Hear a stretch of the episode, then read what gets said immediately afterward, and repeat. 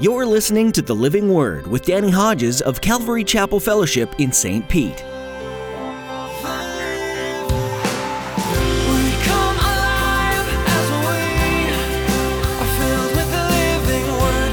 Uproot the lies so we can fully rest in your truth.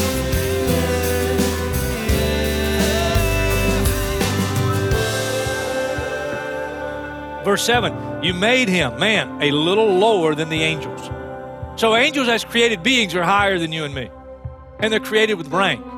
Ephesians chapter 6, that famous New Testament section about the armor of God and the struggle we have and the battle we fight. For our struggle is not against flesh and blood, but against rulers, authorities, powers of this dark world. There's the fallen angels and the spiritual forces of evil in the heavenly realms. You've heard of angels and demons and the spiritual realm, but do you really know what that's all about? Today, as Pastor Danny begins a study in the book of Hebrews, he'll talk with you about these celestial beings. He'll share what the Bible has to say about angels and how they interact with you. You'll learn that they aren't to be worshipped, even when it can feel easier to place them in high esteem. Pastor Danny will also talk about how angels compare to Jesus, the perfect Son of God. Now, here's Pastor Danny in the book of Hebrews, chapter 1, with today's edition of the Living Word.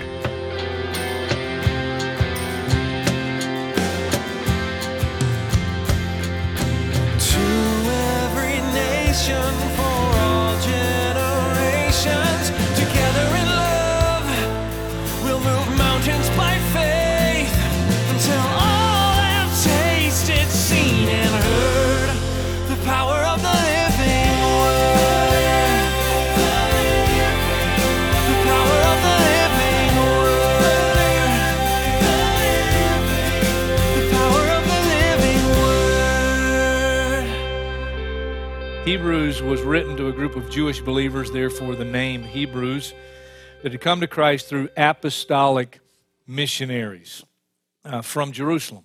Uh, we know chapter 2, uh, the middle of verse 3, this salvation which was first announced by the Lord was confirmed to us by those who heard him. So the people that led these Jewish believers to the Lord uh, actually were firsthand witnesses of Jesus' earthly ministry. Uh, the last chapter in the closing remarks says, um, Those from Italy send you their greetings. And so some people believe this was a Jewish congregation in Italy. We don't know, but they were outside of Jerusalem for sure, and more than likely outside of the land of Israel. We don't know who the author is. Some suggest Apollos, some suggest Paul. I don't believe it was Paul, and I think there's some good reason for that. But really, we don't know. You can make some good guesses, but we don't know. Ultimately, 2 Peter 1:21 tells us who the author of not only this letter is, but all 66 books as we call them that make up this one book called the Bible, and that's the Holy Spirit. The Holy Spirit moved men, and this is the word of God. So ultimately the Holy Spirit is the one who wrote the letter called Hebrews. As you go through it, the present tense will be used when referring to the Levit- Levitical priesthood uh, which tells us that it was written before 70 AD. In other words, it was written while the sacrificial system under the law of Moses was still operational. In 70 AD, Titus and the Roman army uh, came through and ransacked Jerusalem and destroyed the temple. And ever since then, the temple has never been rebuilt. And the Old Testament uh, system of worship has never been restored. There's a group of Jews trying to do that now, and they're, they're working toward that and have been for years, but it's never been restored. But when it is written, the Levitical priesthood still in operation, sacrifices being offered. So we know it was written before AD 70. Probably sometime in the 60s, because we know from places like Hebrews chapter 10, uh, chapter 12, chapter 13, especially one verse in 13, uh, where it says, Remember those in prison as if you were their fellow prisoners, and those who are mi- mistreated as if you yourselves were suffering. Uh, these Jewish believers suffered persecution and it got pretty severe. As a matter of fact, in the closing chapter 13, he says, I want you to know, verse 23, that our brother Timothy has been released. He just got out of jail for his faith. He was in jail. So they suffered. The letter is a contrast, it's a study in contrast from the old covenant, the covenant of law received by Moses, and the regulations that went with the law including the sacrifices. It's a contrast between the old covenant and the new covenant, which was established through Jesus Christ by his sacrificial death on the cross. Contrast. The imperfect provisions of the old covenant versus the better and perfect provisions of the new covenant. What the old covenant tried to do, never achieved it. Never could make us holy, never could make us have access to God, bring us to God, never could find forgiveness, never a clear conscience, and all those that we couldn't find in the old covenant, we have in Christ. It's amazing. And yet, for these believers who had come to believe in the new covenant, that Jesus was the one uh, representing the new covenant, and he's the one that established it through his sacrifice, then if you believe that, if you're a Jewish believer in this day, well, governmental persecution. Nero in the 60s AD, he came to power and he hated Christians and he hated Christ, and persecution got very se- severe. Not just that, from your own leaders, the priesthood. Uh, if you said you believed in Jesus, then you're going to be kicked out of the synagogue. Uh, you're going to be rendered unclean by the priest. Uh, you could not, along with your fellow Jews, uh, any longer go to Jerusalem or participate in the sacrifices because you believed in Jesus. And then, just socially, just socially, people that were your friends, but now, because of your faith in Jesus, well, you had a price to pay. Now, Galatians chapter 3. Now, bear with me, all right? We will read Hebrews. We will. We will. Galatians chapter 3, referring to the old covenant, the covenant of law, uh, says something very interesting to me. Verse 19 of Galatians 3 What then was the purpose of the law? It was added because of transgressions until the seed, that's Jesus, to whom the promise referred, had come. The law was put into effect through angels by a mediator, and obviously an angelic mediator, but not just one, there were others involved. That's fascinating to me. So the law mediated and the regulations of the law through angels. Jews historically have always had a very lofty view of angels as well they should because they knew that angels were involved in receiving and establishing the covenant uh, through Moses. And so they had a very lofty view of angels. Not only that, uh, their Old Testament is just spattered with records of experiences with angels. Angels, fascinating creatures. Uh, Elijah was taken up in chariots of fire and horses of fire. Elijah's house was surrounded by angelic creatures who had uh, fiery horses and fiery chariots. I mean, amazing. They're created beings. God created angels. 1 Corinthians 15 40, Paul talks about celestial bodies and earthly bodies. Angels, we know, have celestial or heavenly bodies. In comparison to you and I as human beings, you and I, we have earthly bodies. All right? One day, if you're a Christian, one day you'll have a celestial body. I'll have a celestial body. I can't wait for that day. I need one. Bad. But right now, we have human, earthly bodies. Satan is an angel. Matter of fact, the Bible tells us he's one of God's chief angels, at least when he was created. Uh, amazing in beauty. And he still can be beautiful, even though he's fallen angel. You know, he led a host of the angels in rebellion against God. And now his true colors are black, uh, but he disguises himself as an angel of light. He's an amazing creature, powerful. As a matter of fact, the angels were created with rank. Did you know that as a human being, uh, we are less than angels? Hebrews chapter 2 quotes from Psalm chapter 8 What is man that you are mindful of him? Verse 7 You made him, man, a little lower than the angels. So angels, as created beings, are higher than you and me, and they're created with rank. Ephesians chapter 6, that famous New Testament section about the armor of God and the struggle we have and the battle we fight. For our struggle is not against flesh and blood, but against rulers, authorities, powers of this dark world. There's the fallen angels and the spiritual forces of evil in the heavenly realms. Fallen creatures, yet powerful. Daniel has a vision of an angel uh, in answer to his prayer. He prays and fasts, Daniel chapter 10, but it takes 21 days for the answer to his prayer to arrive. This powerful angel comes and he says, I was summoned right away and sent right away, but it took me 21 days to get to you because I was detained by the prince of the Persian kingdom. That's a fallen angel serving Satan, but of higher rank. And then a higher ranking angel from heaven had to come and get the messenger through to Daniel. Fascinating stuff to me. Just throw a little, little nugget in here and then we'll go on for a minute. Hebrews chapter 1, verse 14 says, Are not all angels ministering spirits sent to serve those who will inherit salvation? Wow. These powerful beings. Jesus said in Matthew 18 that every believer has at least one angel, a personal angel assigned to him. Some of us have several. We need them. I think I got more than one. Though they do not have an earthly body, they have a form. Now, this is a bit mysterious, but sometimes they appear as human. Hebrews 13 2 admonishes us, exhorts us to entertain strangers.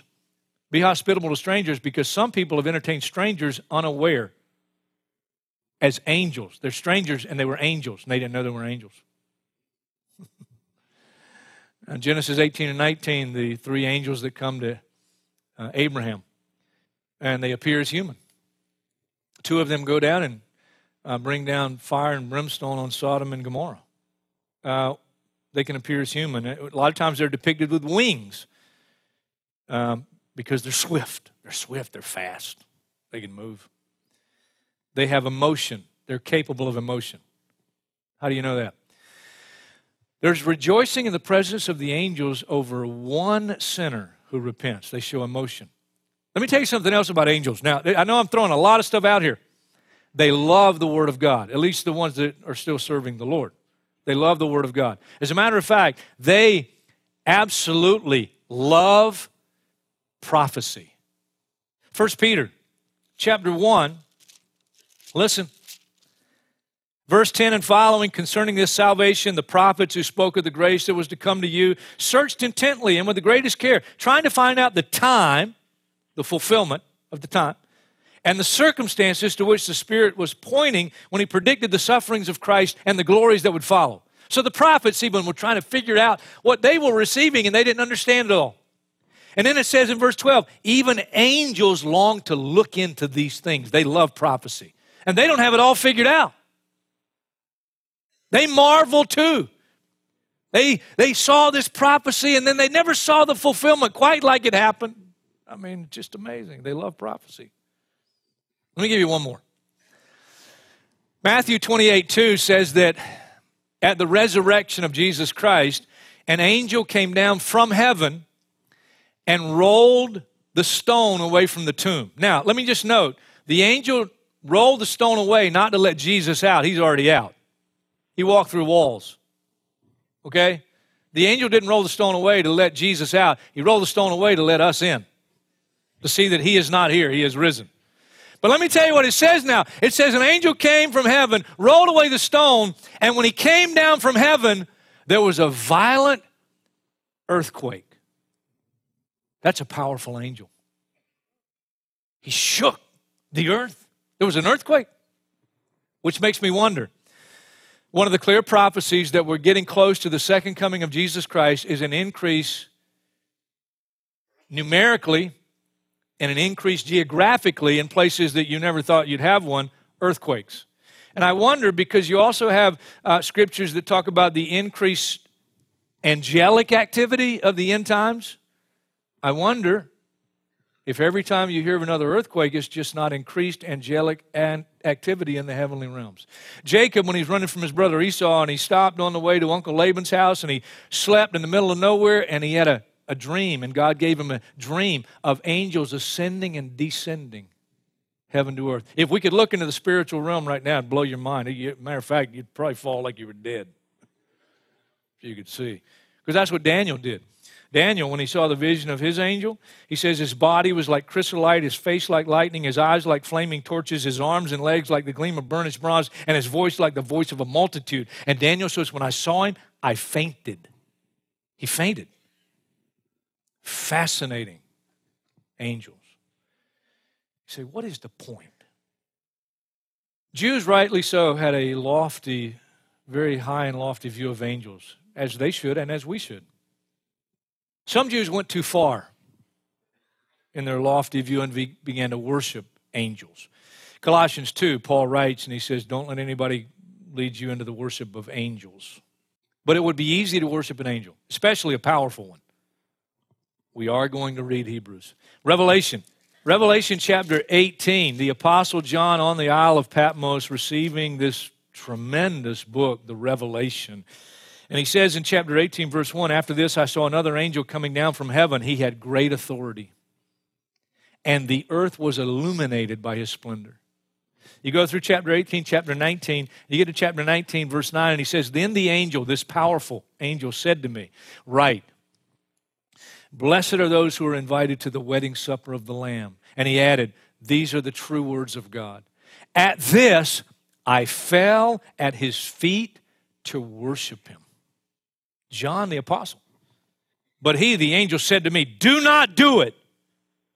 I am a fellow servant with you and with your brothers who hold to the testimony of Jesus. Worship God. For the testimony of Jesus is the spirit of prophecy. The angel says to him, Don't you worship me. This, this is all about Jesus, it's not about me. That's what all the prophets spoke about. That's he's the center. Not me. Hebrews 9:15, Hebrews 12:24 tell us that Jesus is the mediator of the new covenant. Did you hear what I just said? Jesus, one person, one person. Jesus is the mediator of the new covenant. Now, listen if the old covenant was mediated through many angels, okay, not just one, many angels were involved. These powerful angelic creatures involved in the mediation of the first covenant through Moses. Then, if Jesus is the mediator, the sole mediator of the new covenant, he's much greater than angels. He has to be. He's much greater than the angels. Hebrews chapter 1, verse 1. In the past, God spoke to our forefathers through the prophets at many times and in various ways, sometimes through angels. But in these last days, He has spoken to us by His Son. Folks, He's the last word, whom He appointed heir of all things. you kidding me?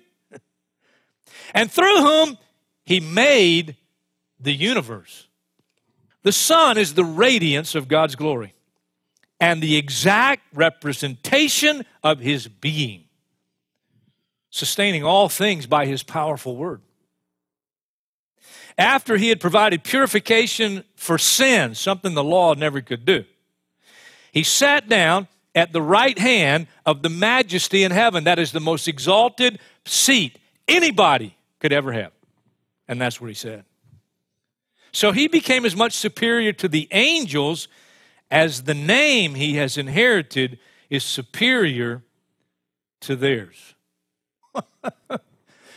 well, there's just a nice, easy four verses to open Hebrews chapter 1. You talk about hitting 900 miles an hour out of the gate. The writer doesn't give any proof. He just launches in four verses and he says, Here's who he is He's the creator, He's the sustainer of all things, He's the radiance of God's glory. He's the one that's provided purification for sins. And by the way, by the way, he has the greatest seat of honor in all of creation. What an amazing four verses. Colossians 1:17 says in him all things hold together. Just think about that. Our earth that we live on is tilted 23 degrees. If it were tilted just a little one way or just a little way the other, we couldn't survive. If the sun was any further away or any closer, just a little bit, we'd either freeze to death or all burn up. If the atmosphere didn't remain, atmosphere didn't remain a constant, a constant, then all these meteors and stuff that are headed for Earth and have been for a long time that burn up harmlessly in our atmosphere, if the atmosphere didn't remain constant, we all have to live underground. If the sea level surface of the, the sea, the bottom, uh, were shifted, we'd be destroyed. I mean, it's amazing. It's incredible. If the moon were any farther away or any closer to us, the tides would go crazy, and twice a day the world would be flooded. And who's the one that keeps all this stuff from happening? Who's the one that holds it all together? The Son of God, Jesus Christ. Wow. Hey, he's the radiance of God's glory. That's a good translation of the word, radiance of God's glory, not a reflection. That's important. You look at the moon on a cloudless night, especially a full one, and it's so bright. You know where the brightness comes from? It comes from the sun. The radiance of the moon's glory is the sun. The moon is just reflecting the glory of the sun. Same with you and I. You and I, as Christians, ought to reflect the glory of God, but we're not the source of it. We're not, we're not the radiance, we're the reflection. The radiance is where the source comes from. Jesus Christ, the Son of God, He's the radiance of God's glory. He's the source. Wow. Woohoo. What it must have been like for Peter, James, and John as they went up on the mountain, and Jesus, for a moment, was transfigured before them. And all of a sudden, the, the cloak was, was revealed that behind this human flesh, there was some being far greater than the angels. And he was transfigured before them. Philip said, Lord, show us the Father, and that'll be enough. Jesus said, Philip, Philip, have I been with you so long? Philip, if you've seen me, you've seen the Father. Jesus said, I and my Father are one. That's why the Jews picked up stones to stone him. They said, You, a mere man, are making yourself equal with God. As a man, Jesus was as much superior to the angels as the name he has inherited is superior to theirs. One of my favorite commentators suggested that the name is the Son. I disagree. The name is Jesus, Philippians 1. He humbled himself, became obedient to death, even death on a cross. Therefore, God exalted him to the highest place, that at the name of Jesus, every knee should bow, and every tongue confess that he is Lord. By the way, one day every tongue will confess, it says, in heaven, on earth, and under the earth. Better to bow now than bow then. His name is Jesus. Peter said in Acts 4:12, there's no other name given under heaven whereby we must be saved. And he's greater than Michael, greater than Gabriel, certainly greater than Lucifer. Folks, that's the point of Hebrews chapter 1.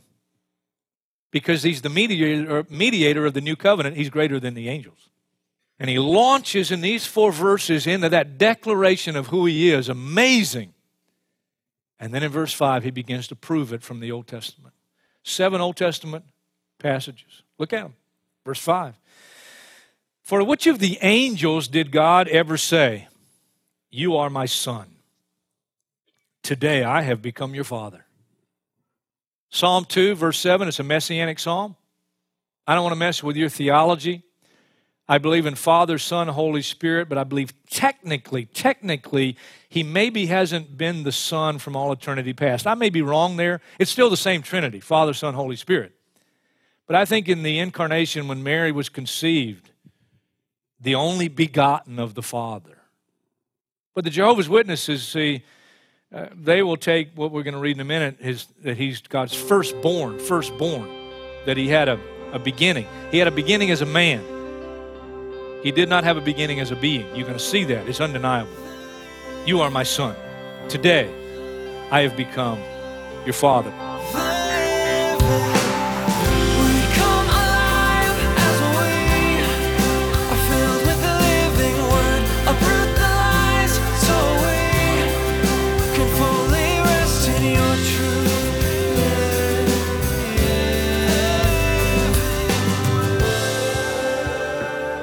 Book of Hebrews contains a unique passage that's often referred to as the Hall of Faith. This section gives you a synopsis of people who followed their Creator without knowing the end result or with having each step laid out for them. These icons of trust were definitely not without flaw. Their journeys weren't free from trials and tribulations either. But they came back to their faithful Heavenly Father time and time again, trusting that He would fulfill His promises. God used these ordinary men and women to accomplish great things in their time and to set in motion kingdom work that would continue to change lives for countless generations to come.